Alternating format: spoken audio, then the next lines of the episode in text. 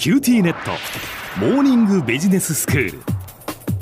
今日の講師は九州大学ビジネススクールで組織行動とリーダーシップ論がご専門の松永正樹先生です。よろしくお願いします。よろしくお願いいたします。先生今日はどういうお話でしょうか？はい。前回は文化がコミュニケーションに与える影響についてハイコンテキストとかローコンテキストがだけでは読み解けないパターン代表的な例としてネガティブフィードバックのやり取りがあるということをお話ししましたはい。ちょっと簡単にあの振り返っていただきますと。あの、まあ、ハイコンテキストではどちらかと曖昧な表現を好む文化なんですけども、えー、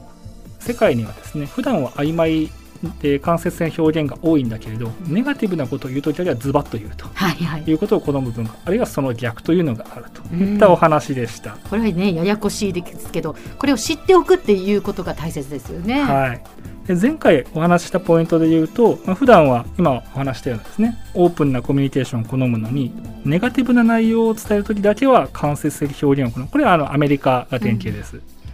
あるいはその逆で普段は繊細な言い回しが多いんだけれどネガティブフィードバックについてはズバリ直接的に伝えることを良しとする。フランスやロシアのような文化の出身者とコミュニケーションを取るときにはそのことを念頭に置いておかないと、まあ、びっくりする。誤解を生むということをお話ししました、こうした異文化間のやり取りにおける問題を解決するにはメタコミュニケーションといって自分はどんなスタイルのコミュニケーションを普段しているのか具体的に開示をして相手と調整を図ることが重要ですと。いうことで締めくくったかと思います、うんはい、人は誰しも普段慣れ親しんだコミュニケーションのやり方というのがあってそこから逸脱したパターンには困惑とストレスを覚えます、うん。しかし、あらかじめお互いのスタイルについて話し合う機会を持てると、違いが表面化した時にはですね、落ち着いて、ああ、そういえば言ってたね、といった形で対処がしやすくなります。うん、重要なのは、あらかじめ話し合いの機会を持つというところです。はい興味深いものでですね、人事前にもしこんなことがあったらこうしようねというふうに申し合わせをしておくと、ぴったり想定した通りのことが起きなくても心構えができます。でそうするとパニックにならずに対処することができるということが言われています。うん逆に当事者の間に何かしらトラブルが起きてしまってからではメタコミュニケーションの効果というのはかなり薄くなります。はい、お互いに相手のコミュニケーションの取り方にすでに不満を感じている時にですね、さてオープンにちょっと話し合いましょうかと言っても、まあなかなかはいそうですかというのはなりにくいというのは、これはもう世界人類共通の心情というものですね。特に留学だとか海外赴任、あるいは自分の部署に外国出身のメンバーが加わったという時など明らかに異文化の要素が顕在化しやすいタイミング。そういう時はちょっと大げさかなと思うぐらい用心深くなっておいて損はしないんじゃないかなというふうに思います、うん、ただしこの番組で繰り返しお伝えしている通り異文化というのは出身国が違う人同士のコミュニケーションのみに関係することではありません、はい、世代だとか業界ジェンダー出身地域によっても文化は異なります。その意味では皆さんが普段働いておられる職場でも異文化を感じている人は実は少なくないかもしれません。ですので例えば新入社員の方がチームに加わった時やそうでなくても年に12回はですね自分たちにはどんなコミュニケーションを良しとする文化があるのか棚卸しをする機会を設けると良いかと思います。そうしたメタコミュニケーションを通じてお互いが望むスタイルについて確認した上で実際にコミュニケーションする中ではコードスイッチングというのが重要になります、はい、コードスイッチとはコミュニケーションのスタイル、コードですね。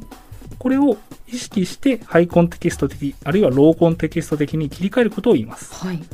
例えば自分よりもローコンテキストな相手とのコミュニケーションでは普段より細かく自分のメッセージの意図や背景、理由を説明する。言わなくてもわかるは危険だというふうに自分に言い聞かせるといったことがコードスイッチングの一例となります。異文化コミュニケーションに関する研究ではコードスイッチングがどれだけうまく実践できるのかコミュニケーション能力の一つの表れというふうにされます、はい、相手が誰であっても自分の普段のスタイルを変えられない人というのはそれだけコミュニケーション能力がまあ言ってみれば低い。逆に相手が違和感を覚えずに気持ちよくコミュニケーションできるように適切に自分のコードをスイッチできる人はそれだけ他者に対する共感能力と文化適応能力に優れている。コミュニケーション能力が高い人というふうに見なされます。なるほど。誰に対しても同じように対処するのではなくコミュニケーションを取るのではなくその人の、まあ、文化に合わせて自分も変えていくっていうことですね。おっしゃる通りです、えー、ただしここで一つ重要なあの注意点があります。はい。それはですね、フィードバックを伝えるときに、普段よりもローコンテキスト寄りにスイッチする場合には、くれぐれも慎重にというところになります。なぜならば、前回お話した通りですね、フィードバックの使い方っていうのは、割と特別なコミュニケーションの場面でしてうん文化ごとに非常に固有のプロトコルがあるんですね。はいはいなので普通のコミュニケーションをするときはすごくローコンテキストなんだけれど、んネガティブフィードバックの時だけは細心の注意を払ってメッセージを組み立てないと相手にショックを与えてしまうといった文化もあります。はいアメリカがその典型となりますね。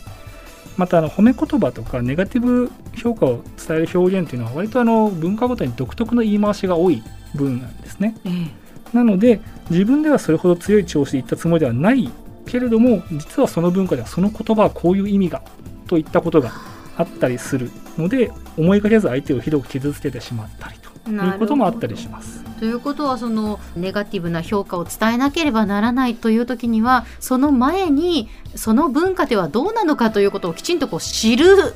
ことが必要だということですね。そうですねそれが理想になるかと思います。ええですので、まあ、自分がネイティブではない文化でローコンテキスト側にコードスイッチングするうんという時つまり普段自分が日本でするよりも言葉数多くより詳細かつストレートに話をするという形に切り替える場合には思わぬところで越えてならない一線を越えて地雷を踏んでしまうことがあるので注意すべきだというふうに知っておくのが大事かなというふうに思います。実際日本でそういう叱咤激励する感覚で部下に葉っぱをかけたと本人は思っていた。んだけれど相手はそう思わずパワーハラスメントだということで何十億円という訴訟沙汰になったケースというのも特にアメリカなんかではよく聞きます。ああそうなんですね。自分がこれから伝えようと思っているメッセージが相手にとってきつすぎないか不安に思う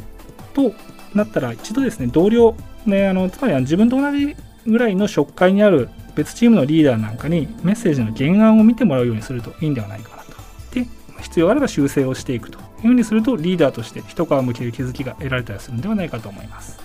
ちなみにまあこれもあの外国でのコミュニケーションに限らずこの番組をお聞きの皆さんが日頃行っておられるコミュニケーションについても同じことが言えます。では先生今日のまとめをお願いします。異文化コミュニケーションでは自分がどんなコミュニケーションスタイルを良しとするのかオープンに話をするメタコミュニケーションが重要な鍵を握ります。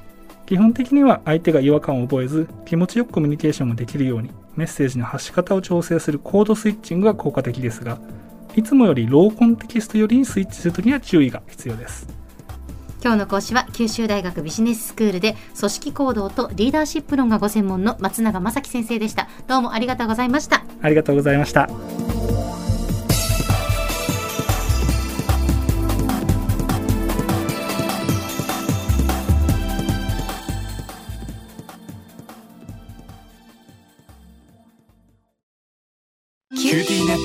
光塾オンライン学習になってどいいよ。塾までの移動時間はないし。うでもパパ送り迎えなくなった。って寂しがってたわよ。それにビビックで授業の映像もスムーズだし。でもパパ寂しいって。じゃあ学校の送り迎えしてもらおう。それ甘えすぎ。オンライン学習を快適に。光はビビック